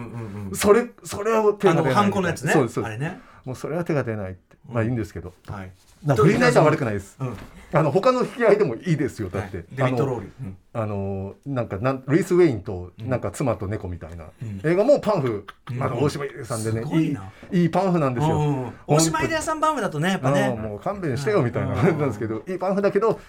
そう、まあ、それは、それは映画は、映画いいは、いいいい皆まで言うあこれこれそなうです皆まで言うなはいはいじゃあ、とりあえず第5位、んえー瀬戸内寂聴、99年生きて思うこと、1500円。えーすごいの見てんねあ、すいません、こういう時に限ってね、ん俺はどこにやってしまったのか。うんさっきねあこれさっき見ましたよ、うんうんこれです。へーこれも、何の気なしに、んなんか、ムビチケが気になって買っちゃったんですよ。うんうんで、見に行ったんですけど、ん僕瀬戸内寂聴って本当に興味がなくて知らなかったんですよ、瀬戸内寂聴さん自体どういう人か、うんうんうんうんなんか不倫したんでしょ、な長む生臭坊主なんでしょぐらいの、うんそしたらすごいよかったこの人の人間力あふれてる映画でしたよ、で完全に飲まれたな そう99年生きて、何が最高って、えっと、松子の面の話になるんですよ、ん松子の面ってなんかあのし死にそうになったらなんか、ん世の中がキラキラ見れるね的なうんうんうんあれですよね、なんか川端康成が言ったみたいな。あの話になって、んでそういうこと言ってましたよねみたいな監督は言うんですけど、うんうんあの84歳の時に、うんうんで99歳の弱者は「あの頃は若かったからね」って言うんですよ。ああなるそほうどまあ確かにそうですようんうねん十何年前なんですけどはいでも本当にそう99歳の寂聴さんがすごい頭いいし、うんあのねはつらつとしててうんうんあ死んでんだみたいな俺見よ,、うんうんうん見ようってねうんうんあのそういう気づくみたいな、うんうんあーあそうかいや、はいすごい人がいたものだみたいな、うんうんでパンフもこうしっかりしたなんかちゃんとしたねそう本棚にね入れられる感じ、うんうんうん朝日新朝日出出版し新聞出あ版ーちゃんと書籍的な、そうなんですよよこれすごいんですよ、うんうんもう寂聴さんの魅力的な写真もほら、うんうんほら確かにグラビアもこれはいい、映画も良かったし、うんうんパンフもいいパンフもいいしそうありがとうすっかありりがとう寂聴さんそんな感じですすっかり弱聴に飲まれても帰うってき黙れた本当にうちの母親が寂聴ファンだと馬鹿にしてたんです けどちょっと今度時バ間カにしなくて次回帰ったら極本端借りようなとん思ってだよ間がないんですよ本借りようと思ってうんあでもね面白そうはいでもはいはい、うんで第4位はい「ホル女縄文人の落とし物」1000円、ホル女うんうんうんこれ僕あの基本あんま興味ないんですけど縄文時代とかこの前売りチケットについてたシールが可愛くてとにか本当くだ、うんうんあ見て本当だこの可愛いシール本当だ土偶とかねねあの縄文人とかのシールかわいいかわいいでまあドキュメンタリーまあ嫌いじゃないし見てくあの縄文人さんって前、あのアトロクかタマフルかの時に出たと思うんですけど、うんうん縄文人特集とか、うんうんそういうのもあったし、まあ、縄文文化に触れとくかみたいな、うんうん安易な気持ちで見に行ったんですけどあのあれだねあの水曜じゃないとかな水曜じゃないとかあはいはいもうね、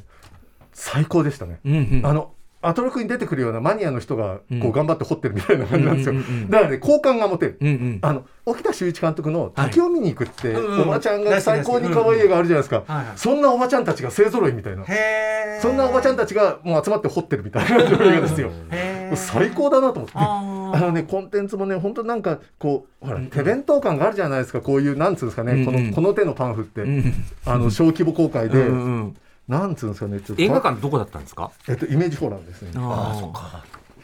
あ、可愛いページは出せない。うんうん全然いいですよゆっくりそうですね。うんうんなんか、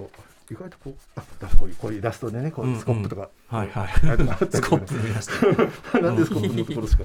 まあ、すみません、ちょっと慌ててるので、もうこうこんまで。全然慌てなくていいんですこよれはここまでにしときますえ。本当あ、でも、うんまあ、とりあえず、ちょっと、じゃ、あこれ渡しますね。あはい後はいにはいねうんまあ、とにかく、映画もすごい良かったし、なんかね、やっぱり熱がある人の話って面白いなはいはいはいそういうねうんはい。でね、なんか本当その手作り感あるパンフレット、うんもう1000円ですけど、うんこれは安いな。これはやっぱねあのあの収めないといけないねそうです、そう、はい収めなくちゃいけない1000円。うんうんすごい良かったです。うんはいはいへえじゃあいいですか。本当に本当に女性たちが土掘ってるだけだなそうなんですよ。でも可愛いんですよ。へ本当にね、なんか俺もやりたいぐらい。まあ僕はやらないですけーど、滝を見に行く感わかるなんかそうあそうだんはい本当ちょっと掘りたくなりますよう。んあの実際やるかどうかは別として。うんうんはいですみません。じゃあ第3位。ホルモンのね第4でしたはいはいラーゲリより愛を込めて。あ880円。山本さんのように生きるんだそう、山本さんのように生きるんだ。んこれ絶対見ねえと思ったんです よ、これ。だからさ感じ的に。かああのの、なん CM で全然良くないと思ってなんで一個さた。なんで一個毒吐くのあ、違うです。毒じゃないです。本当に見ないと思ってたんです、こえれ。えええこだって、宣伝がなんか、シベリア緑流の話なのに、うんうんなんかすっごい感動して、はいで、なんかその、アップテンポの曲が流れてるはみいたいなはいはいそうそうあので、俺それ嫌だ、んうんでも、ちょっと飲み屋で一緒になった映画仲間の人が、うんうんいや、いいんですよ、みたいな。うんうんいいんですよ。本当みたいな。でも、うん僕、今年、あの、うんガチャの目に入ったやつ全部見てるんですよ。それもすごくあないの、178本。まあそうか300そうだよそうなそうだよな余裕だよなまあ、178本見てるんですけど、うんそりゃでそうだ300ラーゲにも入っちゃったんですよ、うん入っちゃっただからまあどっちみち見にそ行のくさつも自りだし分で自分を縛らなくていいですよそうですよねうんわかります、うん私ももうもう解き放たれるつもりです、うんうんでもとりあえずあの見に行ったんです、まあまあでいいと思うよそれはしたらね、うんすっごいいい映画だった、うんうんあうんのていうか僕この話を知らなくて、うんうんうん有名なんですよね、ん知ってる人は知ってる逸話なんですよね、あーこれ歴史の、うん言わないですけど、あのこれから見る人のために、俺ねこんないい話があるかと思って、うんうん本当にちょっと泣いた、うんうんでえんあのすごいこうラジオ CM とか流れるじゃないですか「うねんーチャーチャーチャー」みたいな、あれすっごい量してたんですけど、エンドクレジット聞いたの最高なんですよへー違ようかったのあれは本当曲の使い方が CM ダメなのああの曲に対して失礼、ーうんうんうんあの曲すっごいいいんですよ、うんうんあの名前忘れちゃいましたけど曲書いた人がこの映画のために書き下ろしたぐらいのあーあれだでから最後に流れるならいいんだで違うだんだん最初はうんしんみりしてるんですよ、ああそうなんだでちゃんとそエうンドかクレジットだんだんでもそのだんだん盛り上がるのは収容所での、うんみみんなが収容所で生きる気力を取り戻してくる流れと通じてるわけです、あだからそのあの曲は全然間違ってない、だから僕そのラハゲル意外と良かったって言ったら、僕と同じようなことをリスナーの人がね、あのいやあの曲はちょっとみたいな、であのそのリプに私もそう思いますっていうリプが重なるぐらいですよ、ええええだから僕はいやそんなことないんですよ俺もそう思ってた、私も心狭かった、でも違うんですこれいい映画なんです、しかもね映画見終わった後はね、うんちょっとこれ若干ネタバレになりますけど、ええ衣装が全文載ってるんですあもうもううん うんうん本当にいいパンフ、えーあの要はその映画見た後ここ保管したいなっていうのがちゃんと詰まってる、で映画見てると、んなんまあ、ゼゼ監督はね、いい映画撮るじゃないですかコンスタンスにちゃんとした映画撮るじゃん、もちろんもちろんうんとはいえこの演出はねえだろみたいなんですよお前こんなんで俺に感動するかなと思ったら思ったらあすいません思ったら、そこ実話なんですよこれ見たああならるほどねあなるほどえっていうあああゼゼ監督ごめんなさいみたいな、うんうんもうあそんないい話みたういんうな、んうんもうね俺らこうラーゲリはねちょっと申し訳なかった実はベースものってたまにそれありますよねなわけあるかいみたいなそこが本当みたいな安い演出しやがってとかって思ってたんですけど、でもねどこかわかると思います見たらえここだってあーのえーじゃあここ実話なのって思うそんぐらいだからちょっと普通ちょっとこれだかそらういわゆるいわゆるさこれ脚本で書いたら却下よみたいなはいはいことがいや俺だって本当絶対まあそんな立場になったこともないですけど却下ですよ、うんうんいやでもすごいよかった、えーなんかね俺だからあの終わ見終わってから、うんそうラジオ CM 聞いてもちょっと涙が出るようになりましたねああじゃあ本当にいいよほん本当いいよね、うんうんおすすめです最最初の偏見が強すぎたんじゃないのいやでもどうしたんでしょうね人はねしょうがないですよねはいで2位響け情熱の無理ガンダム1000円うんこれですよインド映画へーあの無理ガンダムって太鼓こういうこういうビジュアルですねうんうんメインビジュアルはうんなんなん多分ねちょっとねアトロクでも触れたんですよ、うんうんこれなんと東京荒川あ荒川区の南インド料理屋ナンドリが熱心な推し活の末に配給することになった映画なんですよ、へでーうん映画はまあとにかくその無理ガンダムっていうのを太鼓みたいなやつなんですね、楽器の。うんうんあのでそれを作る職人の子が、うんあの演奏側に回りたい、うんでもそこにはカースト性がうん絡んでくるみたいな話で、あの映画としてまあ面白いんですよあの、まあ、インド映画特有のなんつうんですかねあのなんでこのアプローチでこの女性はこいつを好きになるのみたいなのあるじゃないですか、あのあの推しが強い、うんうんうんそういうところはあるんですけど他はもう本当音楽バトル映画みたいな感じで。へーいいんです。でそれを要は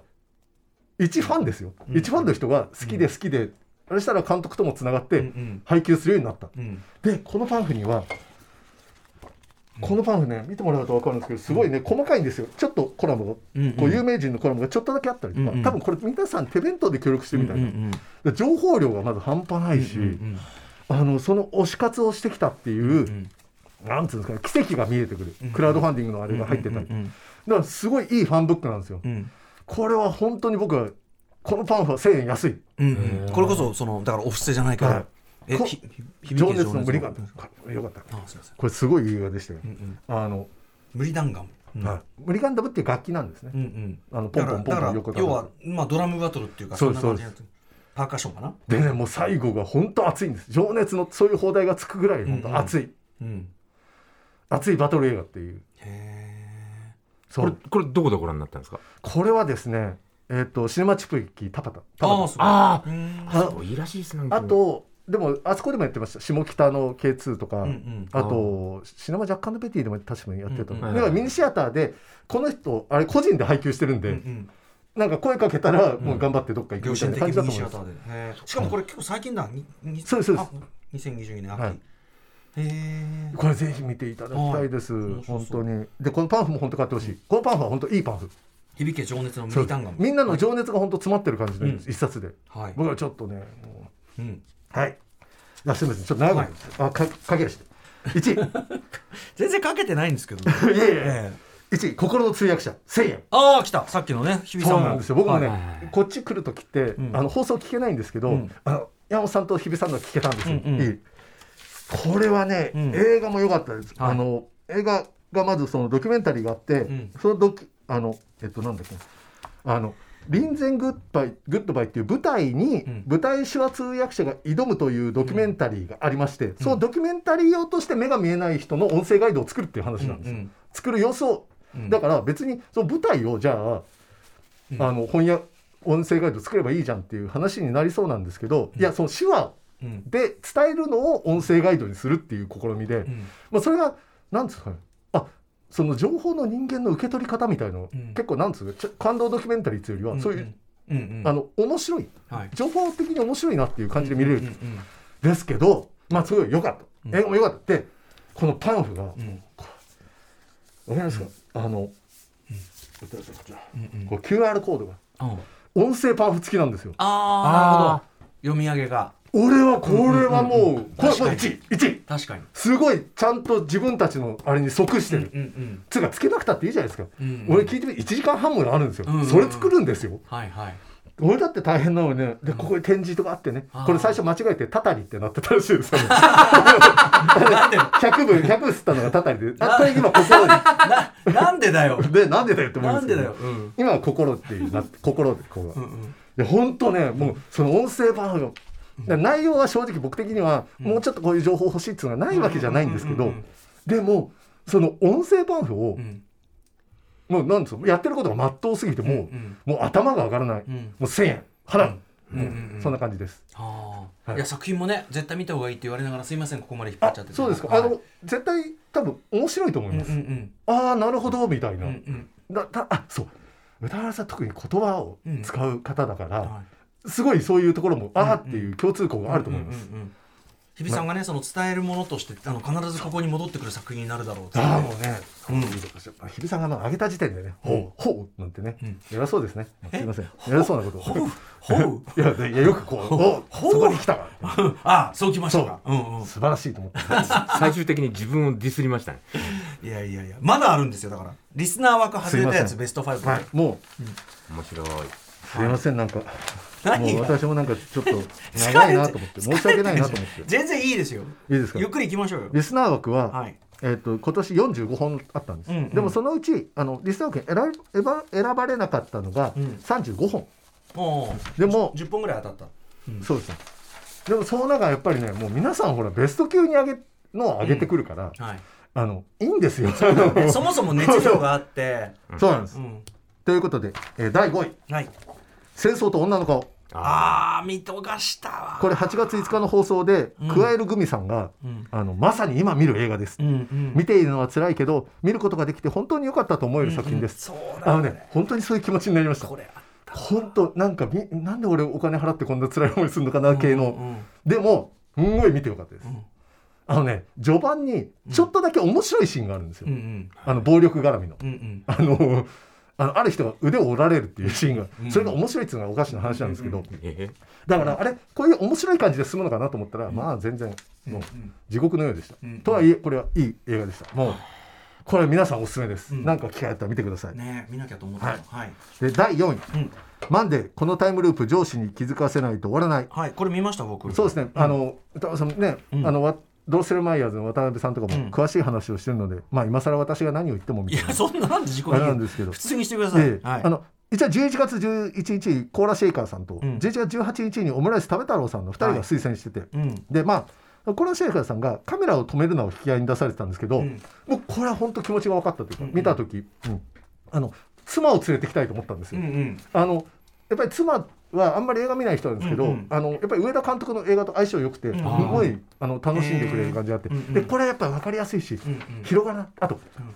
なんだかんだ言って絵がそうなんですかね貧相に見えないじゃないですか、うんうん絵力がちゃんとあるっていうか、はいはいあの職場のとかもちゃんとしてるし、うんはいあの低予算映画にありうんが確ちかなんにだ確かにでこの監督「14歳のしおり」っていうドキュメンタリー映画を見てるんですけど、これねあのね劇場でしか見られないからそう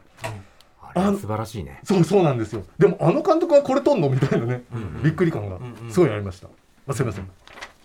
じゃあ3位サインカーペリムコリッタあこれは9い月23日にミスターホワイトさんが見終わった後思ってたのと全く違うものを見せられた喜びでいっぱいでしたこれからこれだから映画鑑賞はやめられないあこれみんなねおやめなんかね小川さんの中でも今回違うよっつってすごいみんな言われましたよあのいや普通に普通にっていうのもしてるんですけど僕はすごい好きな映画でしたね、うんうんあの予告編ご覧になりました見てなあいの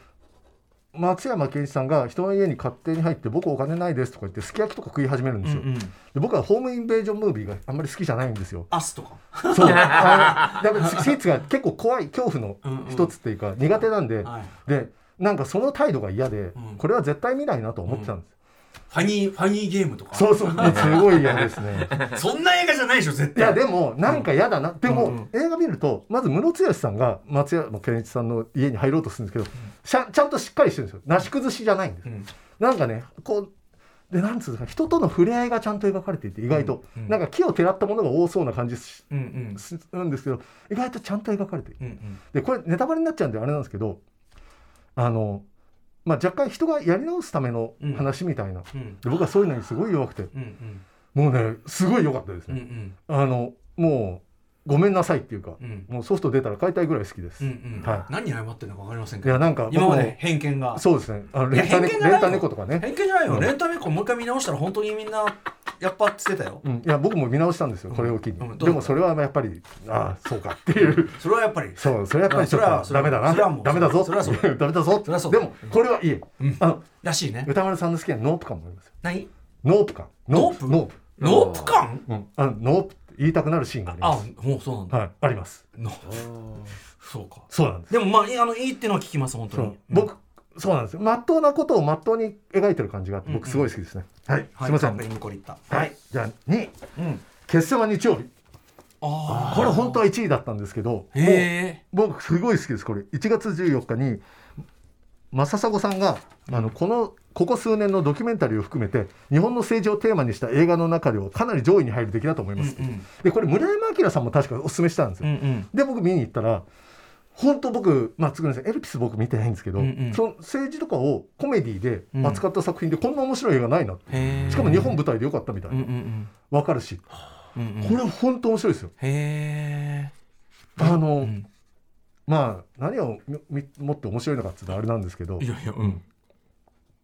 まあ、宮沢りえさん主演で、うんうんうんとにかくこれは本当あの見ていただければとなんで急にこ口が重くなるんだいやいやいやまああんまり言わないでそう見すた方がいいうん、っていうか、うんうんこれ本当に僕今年ベスト級なんで。へえあのやっぱり見てほしいんですよ。決で算あんまりやっぱり事前知識ない方がこれはそろそろあれかな配信とかなんじゃないですかなってんじゃゃないですかねわかんないですけど、うんうんまねあそんな感じですはい、はい、ごめんな決さい戦は日曜日ね、はい第2位でもこれがずっとベストだったわけですねそうですれを超えて何が来た、はい1位ロッキー VS ドラゴ出ンたロッキー4あこれ僕の中では新作映画扱いなんで、はいはいこれロッキー4ですけど、あはいまあ、これが見ましたよ僕もそうですねんもうすごい良かったです、うんうんあのこれ8月26日に、はいあむむ26日に、うん実家が太いさんがリバイバル上映なのでリスナー枠希望を送るのを超躊躇していましたが、うんうん今回の改編がとにかく素晴らしいのうで,、んでまあ、歌丸さんもね結構あのあのお話しされたうんん一ですね回話しましたね話しました、はいうん本当その通りなんですけど、うん僕この映画見てだってやっぱりそのロッキー4僕もともと100点の映画だったんですけど、うんうん中学の時見て感動して、うんロボット邪魔だなって思ってたんですよ。ロボット、ね、ロボットとかうまくやってましたよね、はいでも僕これ見たらあロボットがいないって。っあのねコンバットルックはロボット見る映画だろうって言い張っててていうかロボットのシーンはポーリーのシーンなんですよね。うんそうそうそうそう、僕も昔はあロッキー自分をロッキーだドラゴンだって言わしたけど、うんうん年取ってみるとポーリーじゃねえ俺そう俺うんポーリーだなって。そんなポーリーほいどやダメじゃもないちろんそうなんですけど、とは いえね、私もそんなね、んちゃんとした人間、1万3800円とかかけるわけですよ、ドラゴンボールに。払っちゃうぐらいの人ポ間ーリーはそんなことにも頑張んないから別に、うんいや、本当になんか、ロッキーを見るときに、ポーリーが結構好きになってきて、でもポーリー重要だよねそうだからそのうんすごい、これを見る、そう、ロッキー VS ドラゴン見ると、はいロッキー4を見る。で、ロッキー4を見ると、あのこうこっちを見るみたいな感じで、うんうんまあ、まだ3回しか見てないんですけど、いやあのね、やっぱり、ポーリーが足りない。っうんうんていうか、こっちの映画もいいんですけど、うんうんこっちもやっぱりロッキー4もいい、うんうんでブリット・ニールセンの出番も減ってるんですよ、ね、確かに確かそにう、で最後の子供もいなくなってるし、うんうんやっぱりあと「ハーツ・オン・ファイヤー」で終わってほしいみたいな気持ちもあるんで、うんうんうんうんだからやっぱりねこれはもう一回作り直すべきなんじゃないかおおあの2つをうん1つに、だからあれですね未知との遭遇最初のはい77番と特別編があって、はいで今のその折衷した今のバージョンがあるみたいなそうですあのそういうっていうか90分90分じゃなくて120分にああ長くそうですん両親にうんうんあの「筋肉マン」ってよ、読まれてますか読んでない読んでないですか、あの薬師寺薬師丸寺っていうところから南東と北東っていう塔があるんですよ、薬師丸寺で「筋肉マン」がマッスルスパークの未完成の技をこっちとこっちから落とすと、真ん中の池にその必殺技の完成形が映るっていうあシーンがあるんですねおうだからそれをそんな感じですうんあのわかるんでかすこちらロッキー4とロッキーベースドラゴンをこういや2わかるつ気のも塔しからま落すとしてこう真わん中にわ完成形が出わかる気るもしますわかる気もしますそんな感じですうんうんだからねだから同時に流すと意外とこうおうっていう感じになるかもしれないなって思ったりするまだソフト化されてないんですよねこれうんまあでもあのしないとか言ってなかったっけなんかい映や画館でしかやらないとか映画館言ってなかった確配か信しないみたいなだかなんからソフト化をしてほしいみたいなそうまあねって思うんですけど、うんいやもう本当に僕の本当今年ベストうんあまあでもリスナーはあのいろいろ私もそうベストをうんこう使い分けることにしているので、ええまああの最近も西寺豪太君のねあのね俺嘘つきみたいになってるけ どっていうねはいうん世界で一番いいこれ がこれが今度こそ世界で一番いい曲ですっていうねあれがねありますからでも本当これはもう最高最高でした本当うんうにん最高でした、はいはいすいませんありがとうございますとんでもない以上ですあはりいありがとうございました3ヶ月さんでしたいやーお疲れ様でしたあのお二人なんかお知らせ事とかそういうのはない大丈夫ですかなんか洋一さんえー、っとですね、うんあれですね、あの、爆中問題うんの、えーお新ー作がそう 三ヶごめんなさい、えーとアイスラッガーがついてる 1, 月から3本、はあのうん、爆笑問題。配信されますので,、で地上波でもやる予定になってまして、うんはいえー僕は、えー、と3分の2ぐらい台本を書いてるおーあ書い書き進めてましてあと1本だなーっていうそれをご覧になってください、爆笑問題ちゃんと現役で頑張っております、はい。そしてはい、作家島さん、じゃあ一応あのブログをね、まずね、あいえ作家島に捕まえて。あありがとうございます、うんであの映画やろうっていう、ん映画やろうというなんかあのメールマガジンみたいのがあるんですけど、うんただのうん。それにあの毎年年間のそのアクションベストみたいのを上うんうげんてて、あのそれが多分来年配信されるのであの